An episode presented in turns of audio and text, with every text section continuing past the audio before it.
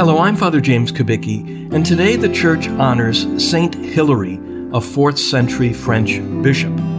It has been said that if someone is really familiar with early church teachers like Hilary, it will be hard for them not to be Catholic.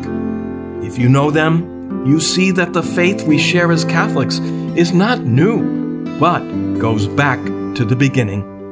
At the time of Hilary, there was a particularly nasty heresy going around, one that we still see in one way or another today. It was called Arianism, and it denied that Jesus was truly God.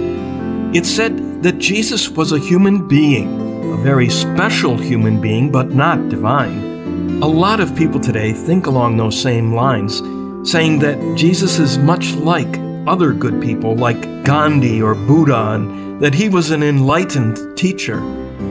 But no other so called good teacher ever claimed that he was the Son of the Eternal Father, that he was God, that he was the great I am, as the Gospel of John has it.